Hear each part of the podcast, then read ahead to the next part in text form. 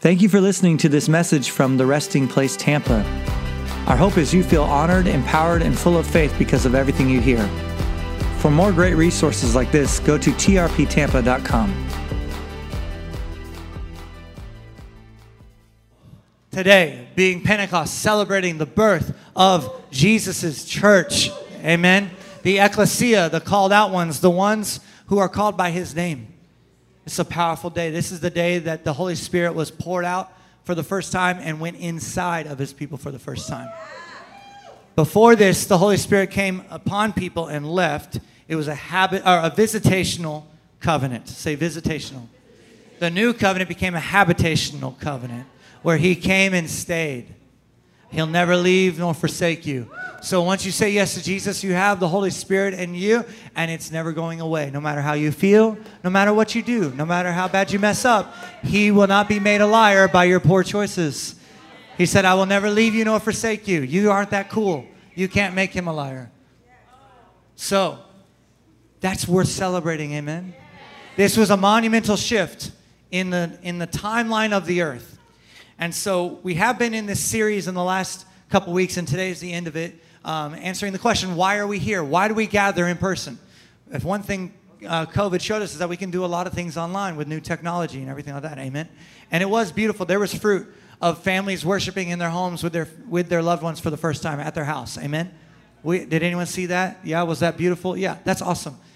And God used it for His glory because that's what He does. He uses He takes be- uh, ashes and makes beauty. He takes broken things and makes them wonderful. Right. So we had to ask this question why do we do this? Why do we come together physically? And uh, without recapping everything, you can go back and watch the, uh, the way we've answered that question the last couple of weeks. But today, I want to look at the day of Pentecost when they were all gathered in one place. The 120 gathered in one room. So, just so you know the timeline, Jesus has risen from the dead. Amen? Amen? Say that really happened. It's not a fairy tale, man. Flesh and bone is on the throne. Jesus Christ rose from the grave and sat down at the right hand of the Father and is now in the resting place. And so that precede that came right after he said to them, Go and wait for the gift of the Father. He said, Go and wait. Go and wait for the gift of the Father, the gift, which is the Holy Spirit. And so they responded with obedience. Some of them actually this is only a percentage of those he commanded, so not everyone waited. Only some went and waited. But 120 was how many were gathered in that room. And in Acts uh, chapter 1, it lists the, the 11 disciples, you know, it lists some people's names. But I just want to um, point out there's another 109 people in that room, you know. And who were they? Yes, the disciples were fishermen, former fishermen, right? Former tax collectors. Maybe there were former Pharisees that followed Jesus. Maybe there were, maybe the leper who returned him when the 10 were cleansed. Remember that story? He cleansed 10 lepers and only one came back to follow him. Maybe that leper, the former leper who had been healed, was in that room. I can tell you a bunch of women were in that room because you call a prayer meeting and the women show up. I know because I call prep meetings and I'm the only dude, you know? It's weird.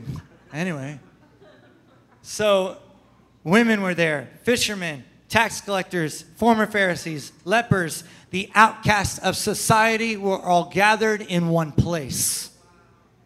Something had shifted. They were gathered not around their cultural sameness, but around the Son. There was a new source of unity in that room. Something else beyond their culture, beyond their normal, had gathered them. The, think of the list. Think of the people who could be there. There's a lot of people who were touched by Jesus that were not written down, you know? I mean, he did so much that not all the books of the world could contain it, right? End of John says that. So imagine all the people who were, uh, t- maybe the poor. Imagine all the, the poor people that he ministered to, that he healed. Uh, so many poor people, right? Man, What if it's just a room full of homeless guys? I'm trying to step, help you step into this moment. There's so many people in this room. Maybe, maybe the ones who nobody wanted ever, you know? That would be a leper, that, and women weren't allowed to read, all that. So in this day and age, this is a, a, a grouping of those who have no reason to come together. Are you hearing what I'm saying? Except for the Son of God Himself. Think that's important as we read. We're going to read Acts chapter 2, verse 1 through 12. And this describes the very first outpouring of the Holy Spirit, okay? Here's what it says On the day Pentecost was being fulfilled, all the disciples were gathered in one place. Say, one place. Suddenly they heard the sound of a violent blast of wind rushing into the house from out of the heavenly realm. That's what it says. It is not. Suddenly they heard the sound of a violent blast of wind rushing into the house from out of the heavenly realm. The roar of the wind was so overpowering, it was all anyone could bear. No. The roar of the wind was so overpowering, it was all anyone could bear. Imagine this like from heaven, just crazy stuff. This was not a normal gathering. You think what just happened for a few minutes was a little weird? Okay. Hallelujah. It gets better. Then all at once, a pillar of fire appeared before their eyes. It separated into tongues of fire that engulfed each one of them. They were all filled and equipped with the Holy Spirit and were inspired to speak in tongues, empowered by the Spirit to speak in languages, say languages, they had never learned. Now, at that time, there were, there were Jewish worshippers who had immigrated from many different lands, say many different lands to live in Jerusalem. When the people of the city heard the roaring sound, crowds came running to where it was coming from, stunned over what was happening because each one could hear the disciples speaking in his or her own language. Say language. Bewildered, they said to one another, Aren't these all Galileans? Let me translate this for you. None of these guys are like us. They don't come from where we come from. They don't look like us. They're not supposed to sound like us, but we understand them. Aren't these all Galileans? So, how is it that we hear them speaking in our own languages? And then I, this is on purpose. It lists the, the, the people groups that were there. We are northeastern Iranians, northwestern Iranians, Elamites, and those from Mesopotamia, Judea, east central Turkey, the coastal areas of the Black Sea, Asia, north central Turkey, south, southern Turkey, Egypt, Libyans who are neighbors of Cyrene, visitors from all over the Roman Empire, both Jews and converts to Judaism, Cretans and Arabs. That's quite a list. I would call that a diverse church gathering. Yet we hear them speaking of God's mighty wonders in our own dialects. Say dialects.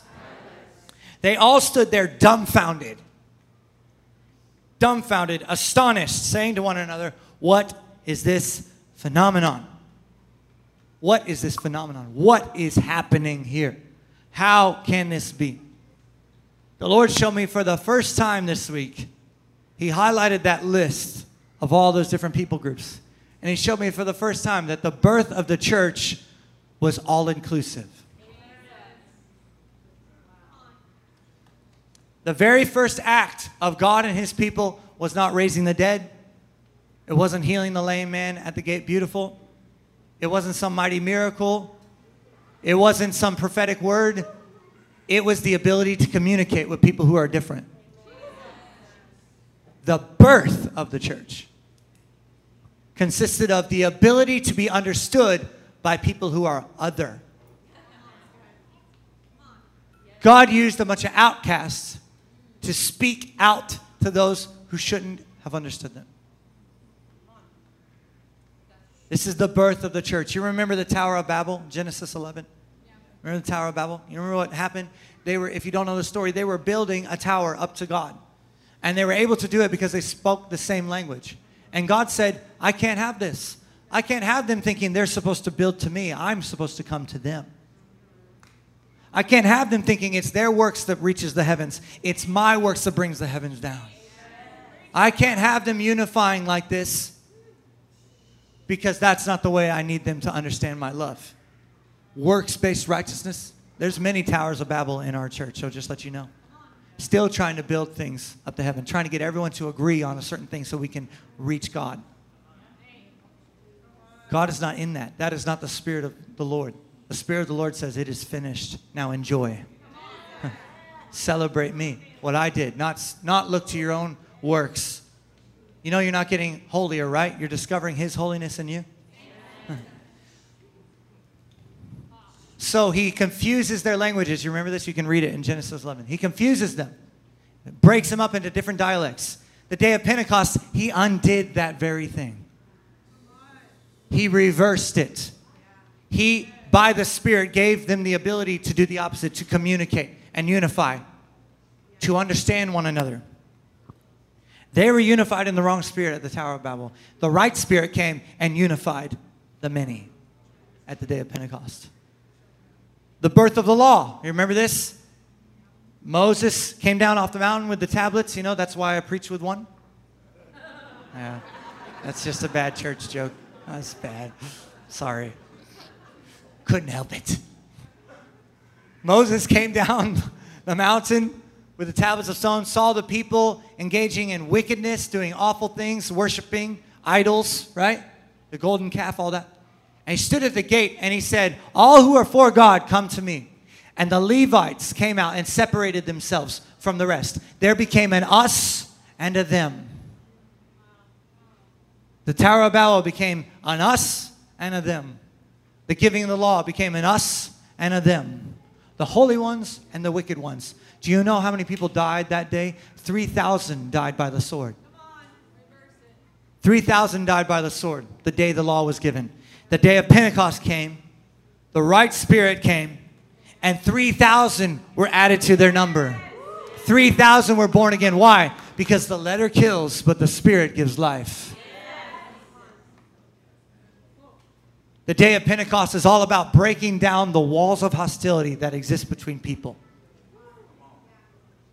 The day of Pentecost is all about breaking apart the us and them paradigm. Why else would that be the first act of the, of the Spirit of God and His people? That, that day tells me this Jesus Christ is the only person who has the right to say these words If you're not for me, you're against me. Only Jesus is allowed to utter that. You and I don't have that opportunity. It's not us or them, it's us for them. It's us for them.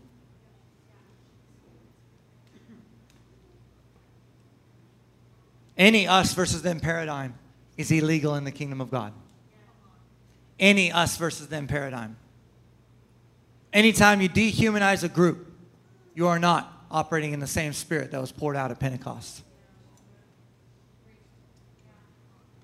God's first act through the church was a supernatural invitation to multiple people groups from all over the known world. A supernatural invitation. The birth of the church was marked by the ability to speak and be understood by many different nationalities. Many different ethnic groups were able to hear the wonders of God. The word tongues that I had you repeat over and over again, dialects, that word in the Greek literally means a nation distinguished by its language. The language of a nation. They spoke the languages of multiple nations. When the Bible says, go make disciples of every nation, it's not talking about Bulgaria. I have some friends from Bulgaria here. It's not talking about the U.S. It's not talking about, you know, Uzbekistan and Iran. And it's talking about people groups. The word is people groups. Go make disciples of every people group. Bring them into the kingdom. Invite them into becoming a kingdom people. I was talking to my friend Pastor Matt Maldonado this week, and he said something beautiful. He says, My culture is a subculture to the kingdom. He said, My culture, he's a Puerto Rican man. My wife is Puerto Rican. I'm very white, if you can't tell. I'd just like to announce that white is a color. I'm not translucent, I'm white, all right? So, anyway. I'm trying to help you laugh through some of the stuff, you know, because if we don't approach with hope, what are we doing, right? Come on. I'm not making light of anything. No pun intended.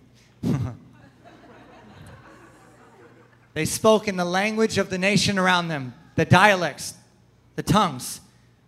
And it proved that our cultures are subcultures to the kingdom culture. The kingdom culture says every person made in the image of God is to die for. Invaluable. Every single one no matter what they look like. My God thinks you're to die for. I can say that to every person on the planet. Let me say something that might sound difficult, but I promise it'll help. We cannot hope to continue to grow as the church. I'm talking about the capital C church. I'm talking about everyone watching online from all over the nation and some people from the world. We have uh, some friends from Malaysia that tune in every week. Hello, Malaysia. We cannot hope to continue to grow as the capital C church if we do not learn to speak the language of the other by the Spirit of the living God in us. We cannot ignore our brothers and sisters from different backgrounds, especially not in their time of need. This is a predominantly white church. It is. I'm no fool. I have eyes. Yeah. Are we okay? Let me just say something to you. I'm going to read it because I chose my words very carefully because I care. Amen. Let me read this to you. If our filling of the Spirit on this day, on any day, our filling of the Spirit when we are together does not translate into empathy for those who are different than us, we are not being filled with the same Spirit that was poured out at Pentecost. I'm going to say it again. If our filling of the Spirit when we're together does not translate into empathy for those who are different than us, we are not being filled with the same Spirit that was poured out at Pentecost. If our time together as a gathering does not translate into time with people outside of our group, if our time together does not create a desire to invite others who are different into the kingdom, if our time together does not grace us with the ability to see and communicate with those who are of other nationalities, and if we do not come together and are marked by the same spirit of love that cries out to all, then our time together is worthless. Worthless. It's just another holy huddle. It's just an us and them. It's just an in and an out. I'm not talking about black and white only. I'm talking about us, them. That is the spirit that's wreaking havoc in the world right now. You understand these things? This is a spirit. It's an ancient spirit. It's an ancient spirit that wants us divided as people. You know when it says the accuser of the brethren accuses them day and night? The word accuser is the Greek word kategoros. It's where we get the word category from. You want to know how he accuses? He categorizes. And you and I partner with the devil when we have an us and a them.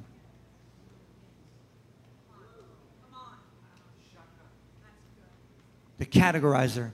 They're not like you. See, they do these things. They, them, us. You're not like them. You do this stuff. I'm speaking to the principality that's going on right now in our world. We got to move beyond the obvious and into the opportunity the opportunity of unity, of empathy, of love for our neighbor. Period. Love thy neighbor. Period. No qualifications on what neighbor is. The one near you. It's because the Holy Spirit is upon us for a purpose. The Holy Spirit is not upon us for us, you understand? The Holy Spirit is within us for you. The Holy Spirit is within you for you sealed for the day of redemption. Amen? Eternally sealed for the day of redemption when you say yes to Jesus. Amen? That's the Holy Spirit inside you. That's the mark of the Holy Spirit inside you. But the Holy Spirit coming out of you is not for you. It's not for you to shake, bake, and have a goosebump. I like those things. I like it when the Lord touches my body and I can't stand up. I like it. I like Him. I like Jesus. I like Him poking me in the forehead every now and then and be like, Ugh. I like it. I enjoy those things. But that's the Holy Spirit coming up and on us. And it's not for us. If the Holy Spirit comes upon you today, it's for them. It's for those who don't know Him. That's what I mean by them. Holy Spirit inside you is for you. Holy Spirit upon you is for everyone else. Listen, you, people, I love that meme. They say uh, there's an argument and they say, Do you really need the Holy Spirit to go to heaven? I'm like, You need the Holy Spirit to go to Walmart. I need the Holy Ghost to go home today. All right? I need the Holy Ghost to be a dad. I need the Holy, Holy Ghost to be a husband. I need the Holy Spirit to come upon me to love you. Not by might nor by strength, strength by might, but by my spirit, says the Lord Almighty. Jesus told us what the Spirit coming upon us was for. And Luke chapter 4, 18 through 19, this is the messianic mandate. This is the announcement of his ministry. He said, The Spirit of the Lord is up on me. And he has anointed me to be hope for the poor, freedom to the brokenhearted, and new eyes for the blind, to preach to the prisoners, you are set free. I have come to share the message of Jubilee, for the time of God's great acceptance has begun. This is not the time of God's great exclusion. This is the time of God's great acceptance. Let me ask you a question. When you're around the poor, do they get hopeful?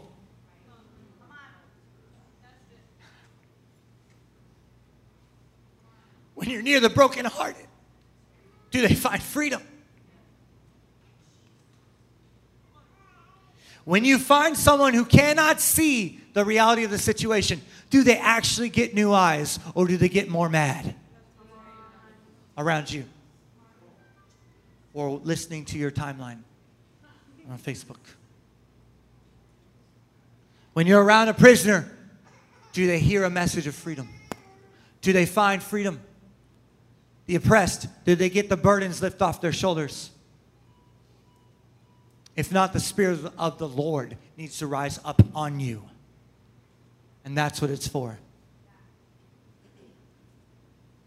The Lord is near to the brokenhearted. Psalm 34 18, it says this The Lord is near to the brokenhearted, and he saves the crushed in spirit. If we're not moving towards those who are brokenhearted, if we're not looking to help those who are crushed in spirit, we are certainly not advancing the kingdom and we're in danger of slowing it. Because you carry his name. You know, you're called to represent God on the earth. Present God again, represent God. You carry his name, a Christian, a follower of Jesus Christ. And if in your following you don't find the brokenhearted, you don't go to them, you don't help those crushed in spirit, you're certainly not advancing the kingdom. I'm certainly not advancing the kingdom. We're certainly not advancing the kingdom. We are in danger of slowing it down. Nothing's going to stop it. But you know what'll speed it up or slow it down? Your tongue.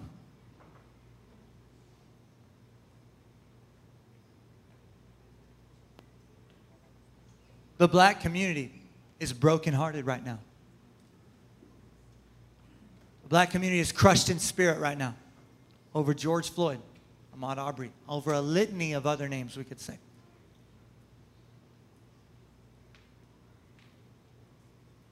Are we moving towards them? I'm going to give you three things. I'm instruct. If you call the resting place your home, I'm telling you what to do. I'm telling you to do three things. And you don't have to come back. It can make you mad. I don't care. Hallelujah, honestly. I'm on a mission, and anyone who wants to come on that mission can come. My mission is peace reigning in my city. Here's what I'm telling you to do. I'm not asking you to do that. I'm telling you to do this. Step number one listen. Stop talking and listen. Listen. Number two, slow down. Slow way down. Stop making judgments. Stop sharing things just because somebody you like, shared it, or trust, or whatever. Slow down. I'm talking to my church right now. I'm talking to anyone online who calls this place their home church. I lead this thing. This is my instruction to you. Listen, slow down. Number three, educate yourself. learn. A resource I would highly recommend is The Third Option by Miles McPherson. He says, us, them are two options. The third option is honor everyone. That's what he says. I don't know the man. but he carries that core value. And that book is incredible. The third option, the third option is honor. He sees the image of God in you. And this is what I believe God is doing in this day of Pentecost, this specific Pentecost 2020. You know, we celebrate it every year, right? This day of Pentecost in 2020, God is releasing tongues of fire, but it's not the kind you're thinking of. There are many types of tongues in the Bible. There are tongues like on the day of Pentecost where they spoke someone else's language. There are heavenly tongues of angels. Paul said, he said, if I speak in the tongues of angels but have not love, I am nothing, right? He said, I speak in, I speak in tongues more than all of you, but when I come to you, I'd rather say five intelligent words than 10,000 you don't understand, right? He speaks in a language you can't understand. That's one type of tongue. And then there's the kind of tongue that's actually a living language on the earth, right? Let me tell you the tongue the Lord wants to release today. It's the tongue of reconciliation. God is releasing the tongue of reconciliation. Anyone who wants it can have it. Here's why 2 Corinthians 5 16 through 21. It says, So then, from now on, we have a new perspective that refuses to evaluate people merely by their outward appearances. Hello? For that's how we once viewed the anointed one. But no longer do we see him with limited human insight. When I say we need to move past the obvious and into the opportunity, that's what I'm talking about. Move beyond the limited human insight. Now, if anyone is enfolded into Christ, he has become an entirely new person. Hallelujah. Anyone in Christ is a new creation, right?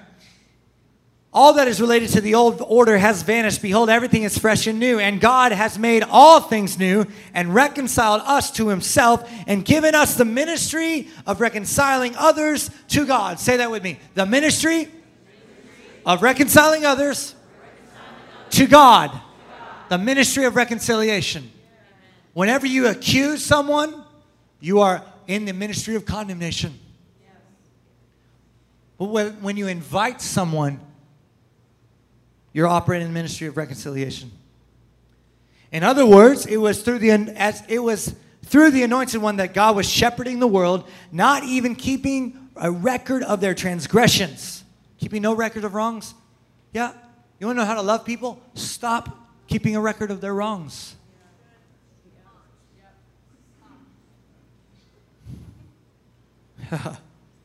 not even keeping records of their transgressions. And he has entrusted to us the ministry of opening the door of reconciliation to God. We shut that door when we accuse. We are ambassadors of the Anointed One who carry the message of Christ to the world, as though God were tenderly pleading with them directly through our lips. This is the tongue of reconciliation. Yes, Lord, help us. So we tenderly plead with you on Christ's behalf. Turn back to God and be reconciled to Him. For God made the only one who did not know sin to become sin for us, so that we who did not know righteousness might become the righteousness of God through our union with Him. Today, He's releasing a tongue of reconciliation and He's marking reconcilers. He's marking you. He's marking us as reconcilers, as peacemakers. We're not peacekeepers, we make peace. Peace is not the absence of conflict, it's the presence of a person amidst every conflict. It's the Prince of Peace ruling and reigning in our hearts. Thank you for listening to this message from the Resting Place Tampa. Our hope is you feel honored, empowered, and full of faith because of everything you hear. For more great resources like this, go to trptampa.com.